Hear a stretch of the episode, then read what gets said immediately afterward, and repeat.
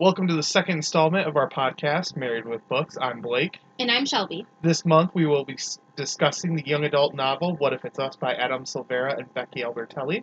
Just like last month, this episode will be full of spoilers, so if you've not yet read What If It's Us and don't want to be spoiled, you have been warned. But first, before we begin, we want to talk about what books we're reading. Blake, what are you reading? I actually just finished the first book in the Great Library series by Rachel Caine. It's called Ink and Bone. It centers around this world where the Library of Alexandria is not destroyed, but instead they decide that they should control all the information that goes out there. So they create little libraries all over the world, and they also create this technology where they have all the original books, and essentially they've created these like tablets where they can transfer the book information to.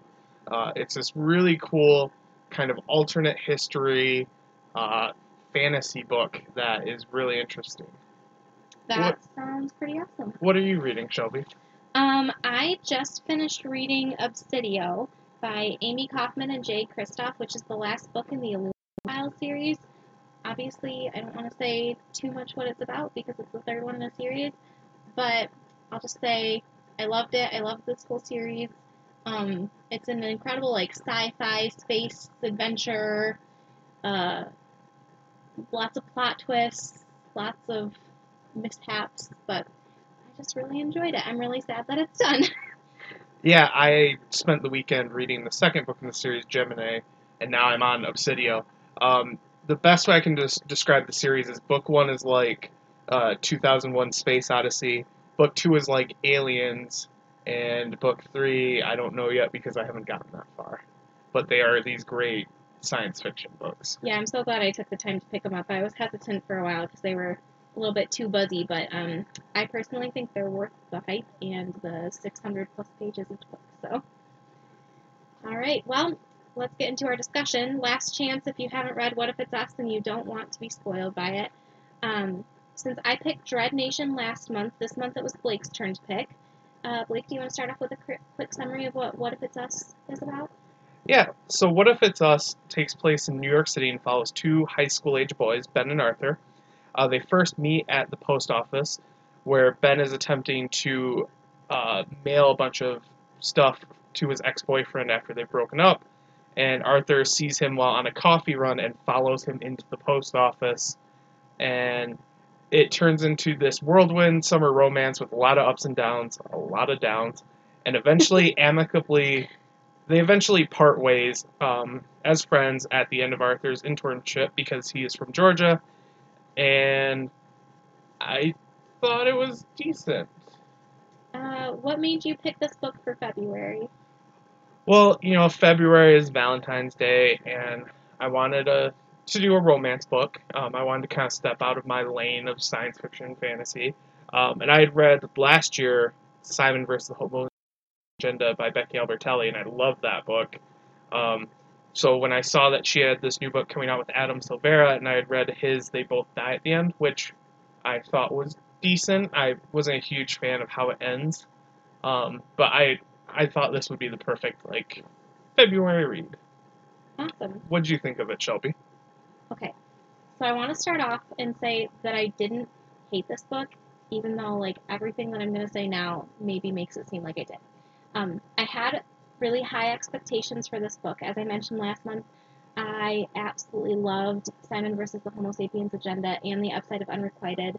And then I did read Leah on the Offbeat by Becky Albertalli as well, and I wasn't quite as impressed, but I was still excited because, I don't know, I thought it was going to be great. And it wasn't great. I really didn't think that the characters meshed well together. I didn't feel the chemistry between them, and there was just so many things that happened in their relationship. A big theme in the book is that they do, repeated first dates because they want to have, the perfect first date, and it never ends up being quite perfect. But it gets to a certain point where I'm like, I wouldn't go through that many bad dates, they just didn't really seem to get each other, and whatever each person was trying to do, it somehow upset the other one, and I thought that the relationship was really one-sided. I thought that it seemed like Arthur cared way more about Ben than Ben Arthur.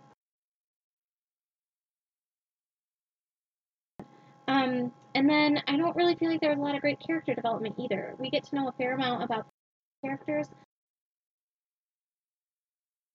They all just kind of have like these cliche things that they're known for. Like Ben's friend Dylan is known for falling like super in love with these girls and like going too fast, and then all of a sudden he just like drops them. And I didn't really like that. I thought that there could have been a lot more development in those relationships. And then Arthur has like a couple friends in Georgia, and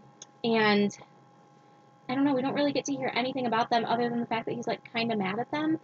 But we don't ever get like a history on that relationship, and that just kind of bothered me. I just thought for a 400-page book, it could have been a lot better. Yeah, why don't we unpack that in sections? So let's start with the two main characters, Arthur and Ben. Out of the two of them, Arthur, the one from Georgia, is the more likable of the two. For sure. And I honestly, I mean, the whole romance between him and Ben is kind of based off Arthur having, like, kind of wanting this fantastical summer romance in New York. Right. Like in the movies or like in the musicals. Yeah. And, like, he, not to say that Ben doesn't really put in an effort, because he does that at a certain... I think we can say that Ben doesn't put in an effort. I think in the beginning you can say Ben doesn't put in an effort. And, like, towards the end he, like... Too little, too late. That's what I have to say about that. I think that's fair. But, yeah, I mean, there's just... It does seem like a relationship where one person really cares more about trying to make it work, not that... But also, I would argue that Ben had just broken up from his first, like, serious relationship and maybe wasn't in a place to date. That's fair, but then I feel like, what is even the point of that whole story? You know, if, like, they even bring that up in the summary, I'm pretty sure, how, like, it's not ideal timing for their relationship, and I 500% agree with that, but they try anyways, and it just kind of felt pointless. Yeah, so I guess, and this kind of segues into a different thing, but, like, is this, you know, because in a lot of YA romance books, it's this idea about these perfect relationships, you know, no matter what the adversity, you know, adversity that you face, these couples come together, you know, no matter what. You've seen a lot of them, right? Mm-hmm. Like, this is kind of a more realistic take where, like, you know, it wasn't really a great time. Maybe he shouldn't have been in this relationship. And you know what? It's only for a summer. Like, at the end, there was, like, an end point. And, like, they both acknowledged, like, yeah, once you move back to Georgia, like, we should just be friends. I guess I get that. But then, like, I guess the whole reason I'm reading, like, a romance is because I want to feel, like, those really good feelings. Not to say that nothing bad can ever happen in them. Like, I feel like in pretty much every romance or any book involving a relationship, there's a point where things aren't going great for the main characters, and I think that's fine, except this kind of felt like the whole thing wasn't going great. Like, what did either one of them get out of that other than, like, a really good friend? And I guess if you, depending on how you interpret the epilogue, where Arthur's at college, and they are, like, still talking, potentially a romantic partner again, but I don't know. It just bothered me.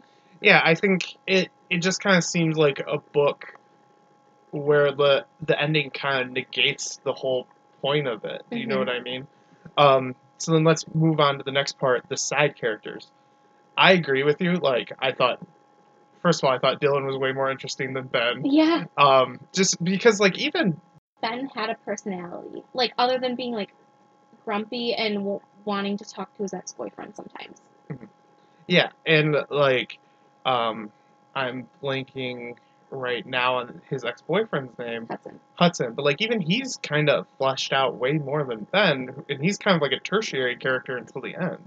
Yeah, I feel like a lot of Ben's character development surrounds his relationship with Hudson and his family. Those are, like, the two things you get to know a lot about, but I don't feel like I know Ben after reading that. Where, like, I know what Arthur likes. I don't really get a sense for what Ben likes, just, like, as a person, you know?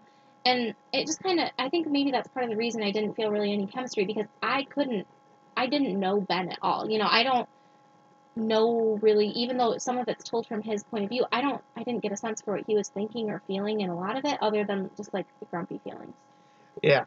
And, like, your point about Dylan, where, like, he just would date these, like, he would go, like, head first into these relationships, and then they'd kind of peter out. They'd be really, like, bright and fast and then peter out to nothing. And from what it sounds from Ben, it would just literally be, like, he'd just, like, wake up one day and be, like, not feeling it and just be like, okay, bye. And I don't know. I just, like, I feel like Dylan could have been a really interesting character. And, like, Jesse and, was it Ethan? Mm-hmm. Is that Arthur's other friend?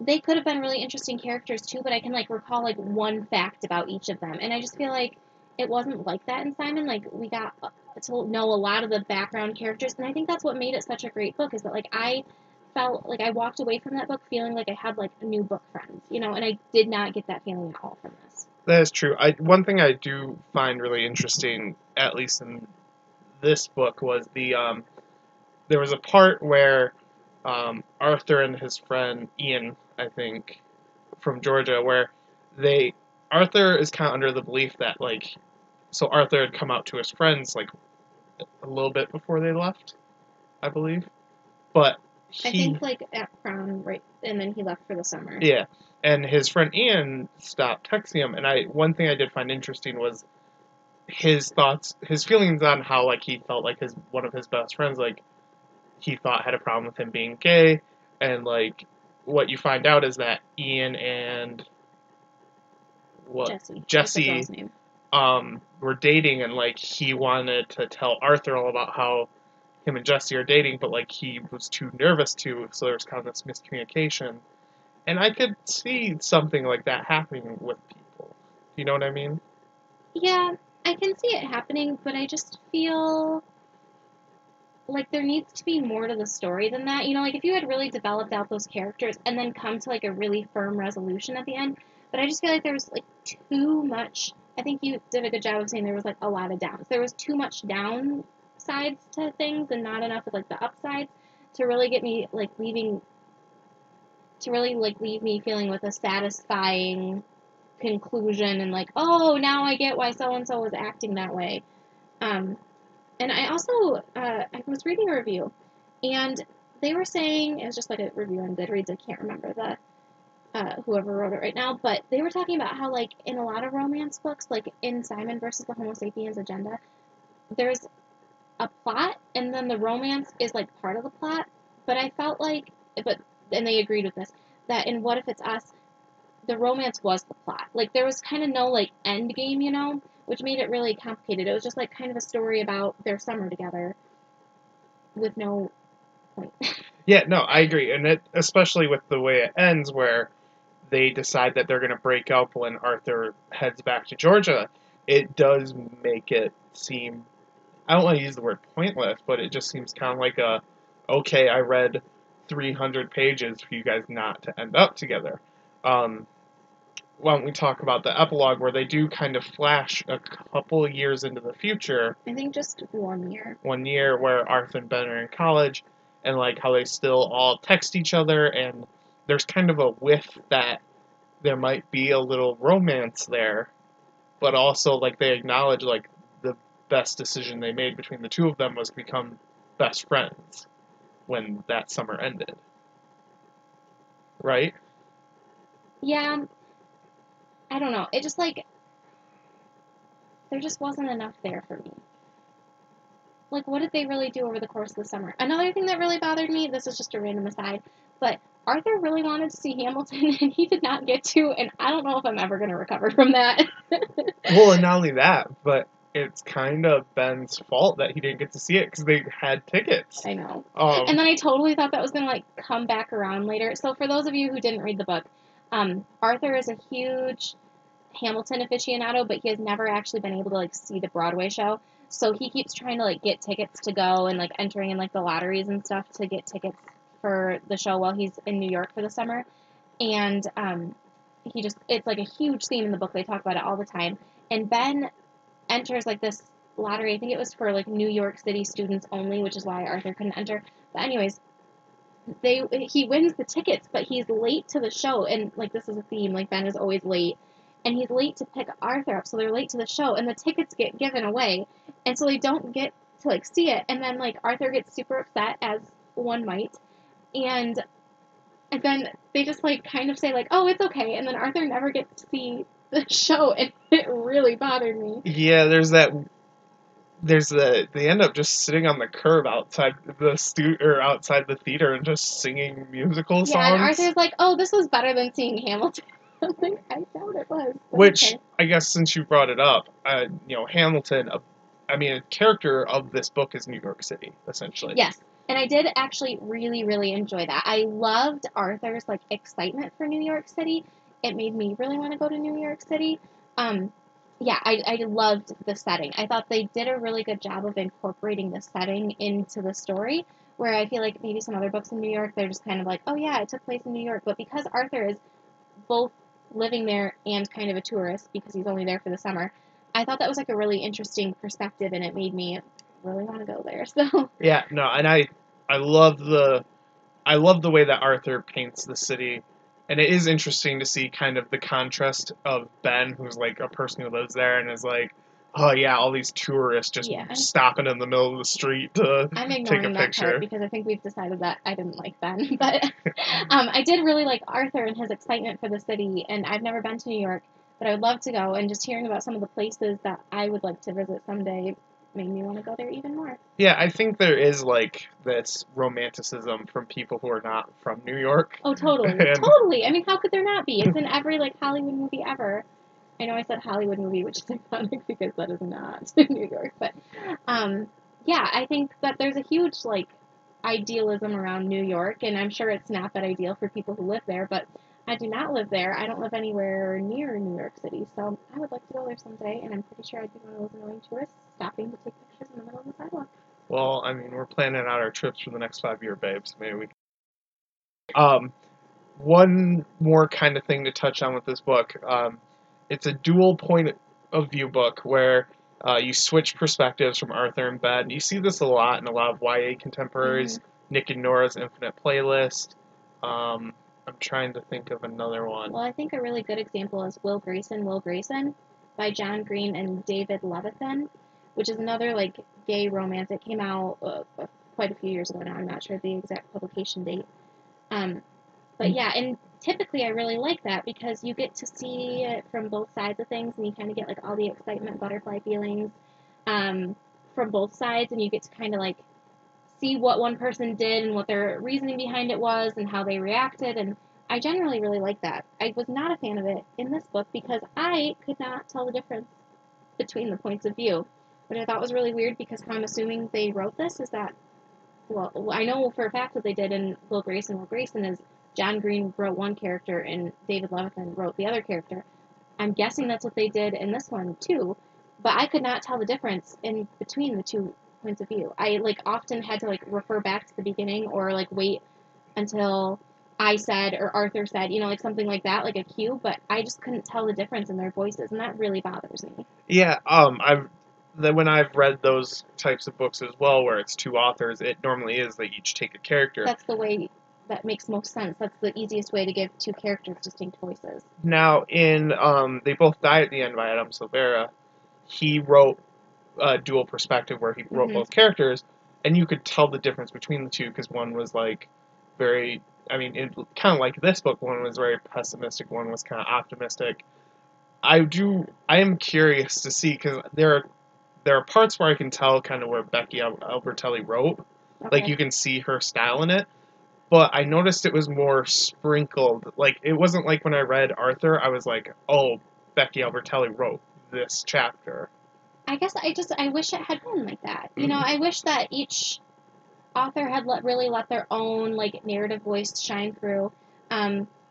Because, again, even though I definitely liked one character more than the other, the sentence structure or just something about it just seemed, like, very repetitive, and I could not tell the difference in between the two characters. And it bothered me quite a bit because I don't like that feeling of, like, not really knowing where I'm at in the story. And also because it does have two authors, that's, like, the easiest thing in the world to fix, you know, I just don't know. So, out of 5, what would you give this? I think I'm going to give it a 3. Like I said, I didn't hate it, and I really don't want to, like, discourage anybody else from reading it. If you haven't read it and you just listened to us rant about it for 20 minutes and you still want to read it, go ahead. It's a really sweet YA romance story. I liked the diverse inclusion, but I just think there's better. If this is what you're looking for, there's better examples of it. Yeah, I would probably give it a 3 out of 5 as well. I think really my biggest disappointment was I've loved pretty much everything else Becky Albertalli did, and I thought Adam Silvera's books were pretty good as well. I thought this was going to be like a dream team. Right. And it doesn't stick the landing. I'm sure part of it is that I had high expectations, but this book should have been better. It could have been better, and it should have been better. I know that both of those authors are capable of doing better than this, and I'm just disappointed that it was a very, very mediocre book. I did not hate it, but I did not like it, and I don't think I'd be recommending it to people. Yeah, especially with how long it is. Yeah, at 400 pages, you gotta do more. Like, it was just... Either edit it more, or, I don't know, do something. This was not my favorite. But speaking of favorite fictional relationships, it's February. Valentine's Day is coming up. We're going to talk about our favorite book relationships. So, Blake, give me one. What's your favorite? So this one is from the Harry Potter book series. Personally, one of my favorite relationships is not really one that you get a ton of info on. It kind of just happens in the fifth book. Or is it the sixth book, where you learn that... It starts in the fifth book. Tonks and Lupin get married, and I think that is a great... From what we see, it looks like a great relationship, and like I just think those characters balance each other out so well. What's one of your favorite fictional relationships, babe? Okay, so since you did a Harry Potter one, I'm going to counter with a Harry Potter one as well, and I'm going to say Mr. and Mrs. Weasley. I think that they are... probably an idealistic couple, but I just genuinely feel like they complement each other very well. They are clearly very loving and committed to each other, and they're not perfect. They're messy. Their lives are messy. They're strapped for cash, but I just think that's just a really good example. If we grow old and we're like Mr. and Mrs. Weasley, maybe mine is like the 7 kids, because I don't think I want that many kids, but I consider that a success. They're just a solid couple. I really like them, and I aspire to be like them. Yeah, no, I think they're a great model of what a relationship should look like. Yeah, no, they're great. Give me another one. My second one is Percy and Annabeth from the Lightning Thief book and the series, I don't know. Percy Jackson series. Yeah, Heroes of Olympus? Well, because there's the Percy Jackson series, and I think there's like the Lost Olympian. Oh, okay. Like, they all interconnect in some point. But I think that, like, that's one of those relationships where they start out, like, not liking each other, and then they kind of end up together at the end of the first book. And it's not like a mean not liking each other. She's, a daughter of Athena. He's a daughter of... He's a son of Poseidon. And, because they're parents, they're not supposed to get along. Right. But at the end of the book, they're kissing under the lake. So... Sure. I just think it's kind of a fun romance. All right. Good. I just have one more. This is very typical of me, but Hazel Grace and Augustus Waters, that ill-fated relationship is still one of my favorites. I think it is like a great example of a teen romance that I enjoyed. I think they're really sweet together, and even though their story is very tragic, it made me cry, which I think is a good example of how well that book is written. I love them. So also, just to kind of fill out this episode, we're also going to talk about what books we're most excited for in 2019, because when we're recording this, it's still January. So we got 11 months ahead of us. So Shelby, what is a book you're really excited for in 2019? I am really excited for the second book in the Arlo Finch series. I think it's called Arlo Finch and the Lake of the Moon, by John August. Blake and I discovered this series last year. Mm-hmm. I think about this time last year, when we started listening to John August's podcast Launch, which was about like his process of writing this book, which is a middle grade fantasy. And it follows a character named Arlo Finch who moves to Colorado. He has kind of a complicated family situation. He's very lonely, and he joins a kind of a group like the Boy Scouts, except there's girls in it too, and they can like do magic, and it's not super addressed in the first one. They can just kind of do like weird things, like they can do like, I think it's called a thunderclap, and they can like make a really loud boom with their hands, like louder than you should be able to, or they can like create light and stuff like that. And I thought the first one was really well done, and I liked it, and I'm excited to see where John August takes the story next, and it comes out in February. I don't know the exact date, but I already have it pre-ordered, and I'm very excited for it. What's one that you're excited for? I am really excited for, I don't know if it's... I believe it's classified as fantasy, but Black Leopard, Red Wolf by Marlon James. It's the story of a man known as Tracker, and several of his acquaintances and enemies are hired to find a boy. So he goes on this journey through, I believe it's set in like a futuristic or version of Africa, and it deals a lot with African mythology, and there's witches and monsters and sentient buffalo, and it just sounds like a really cool fantasy book that I'm really excited for. Awesome. What else are you looking forward to, Shelby? I've been anticipating this one for quite a while. I mentioned, I think in the last episode, that I love the podcast reading glasses. And one of the hosts, Mallory O'Meara, is coming out with a book. It's a nonfiction book about Millicent Patrick, who is the woman who created the creature, the Black Lagoon monster. She's a big lady in horror. The book is called Lady from the Black Lagoon, and Millicent Patrick kind of got shoved under the rug because she was a woman at a not very good time to be a woman. And Mallory O'Meara has gone through and dug up a bunch of information about her life and what she did. And I'm really excited to read it. I've heard great reviews so far from people who have gotten advanced reader copies. And that one comes out in March. I also have it pre-ordered, and I'm very much looking forward to it. And if you're an audiobook person, I believe Mallory does read the audiobook herself, which is generally a big plus for me. So I might check that out as well. What else are you looking forward to? Well, it's a good thing we saved those Audible credits. Second pick is Every Tool's a Hammer. Life is What You Make It by Adam Savage. It's a book about Adam Savage's life and his work doing model making and designing things that people imagine or he imagines and making them real. It's talking about, prop making and building things and just being creative. And it's something I'm really interested in, and I really love his work. Not only on Mythbusters, but Tested.com website he has, so I'm really excited to read that. I used to love Mythbusters, so I might have to borrow that one from you as well. And Shelby, what's your last most anticipated book of 2019? So since I was just talking about how much I loved Obsidio and the rest of the Illuminae files, I wanted to mention that Amie Kaufman and Jay Kristoff are coming out with a new series. They're writing it together. It's going to be another futuristic sci-fi space adventure. I really don't know what it's about. I don't really want to know. I just want to be surprised, and I am super excited for it. It comes out in May. It's the whole series is called, I think, The Aurora Cycle. The first book is called Aurora Rising. But I'm super excited for it. I hope it's everything I want it to be, because I absolutely love the Illuminae files, and I thought it was great. And this one sounds like it's going to be similar, so I'm hoping that it is. That's the last one. Yeah, I'm really excited too, because I really enjoy the Illuminae files. All right, so it's that time. We're wrapping up the episode, but it's time for us to reveal the March book, and it's Shelby's pick. So, honey, what'd you go with?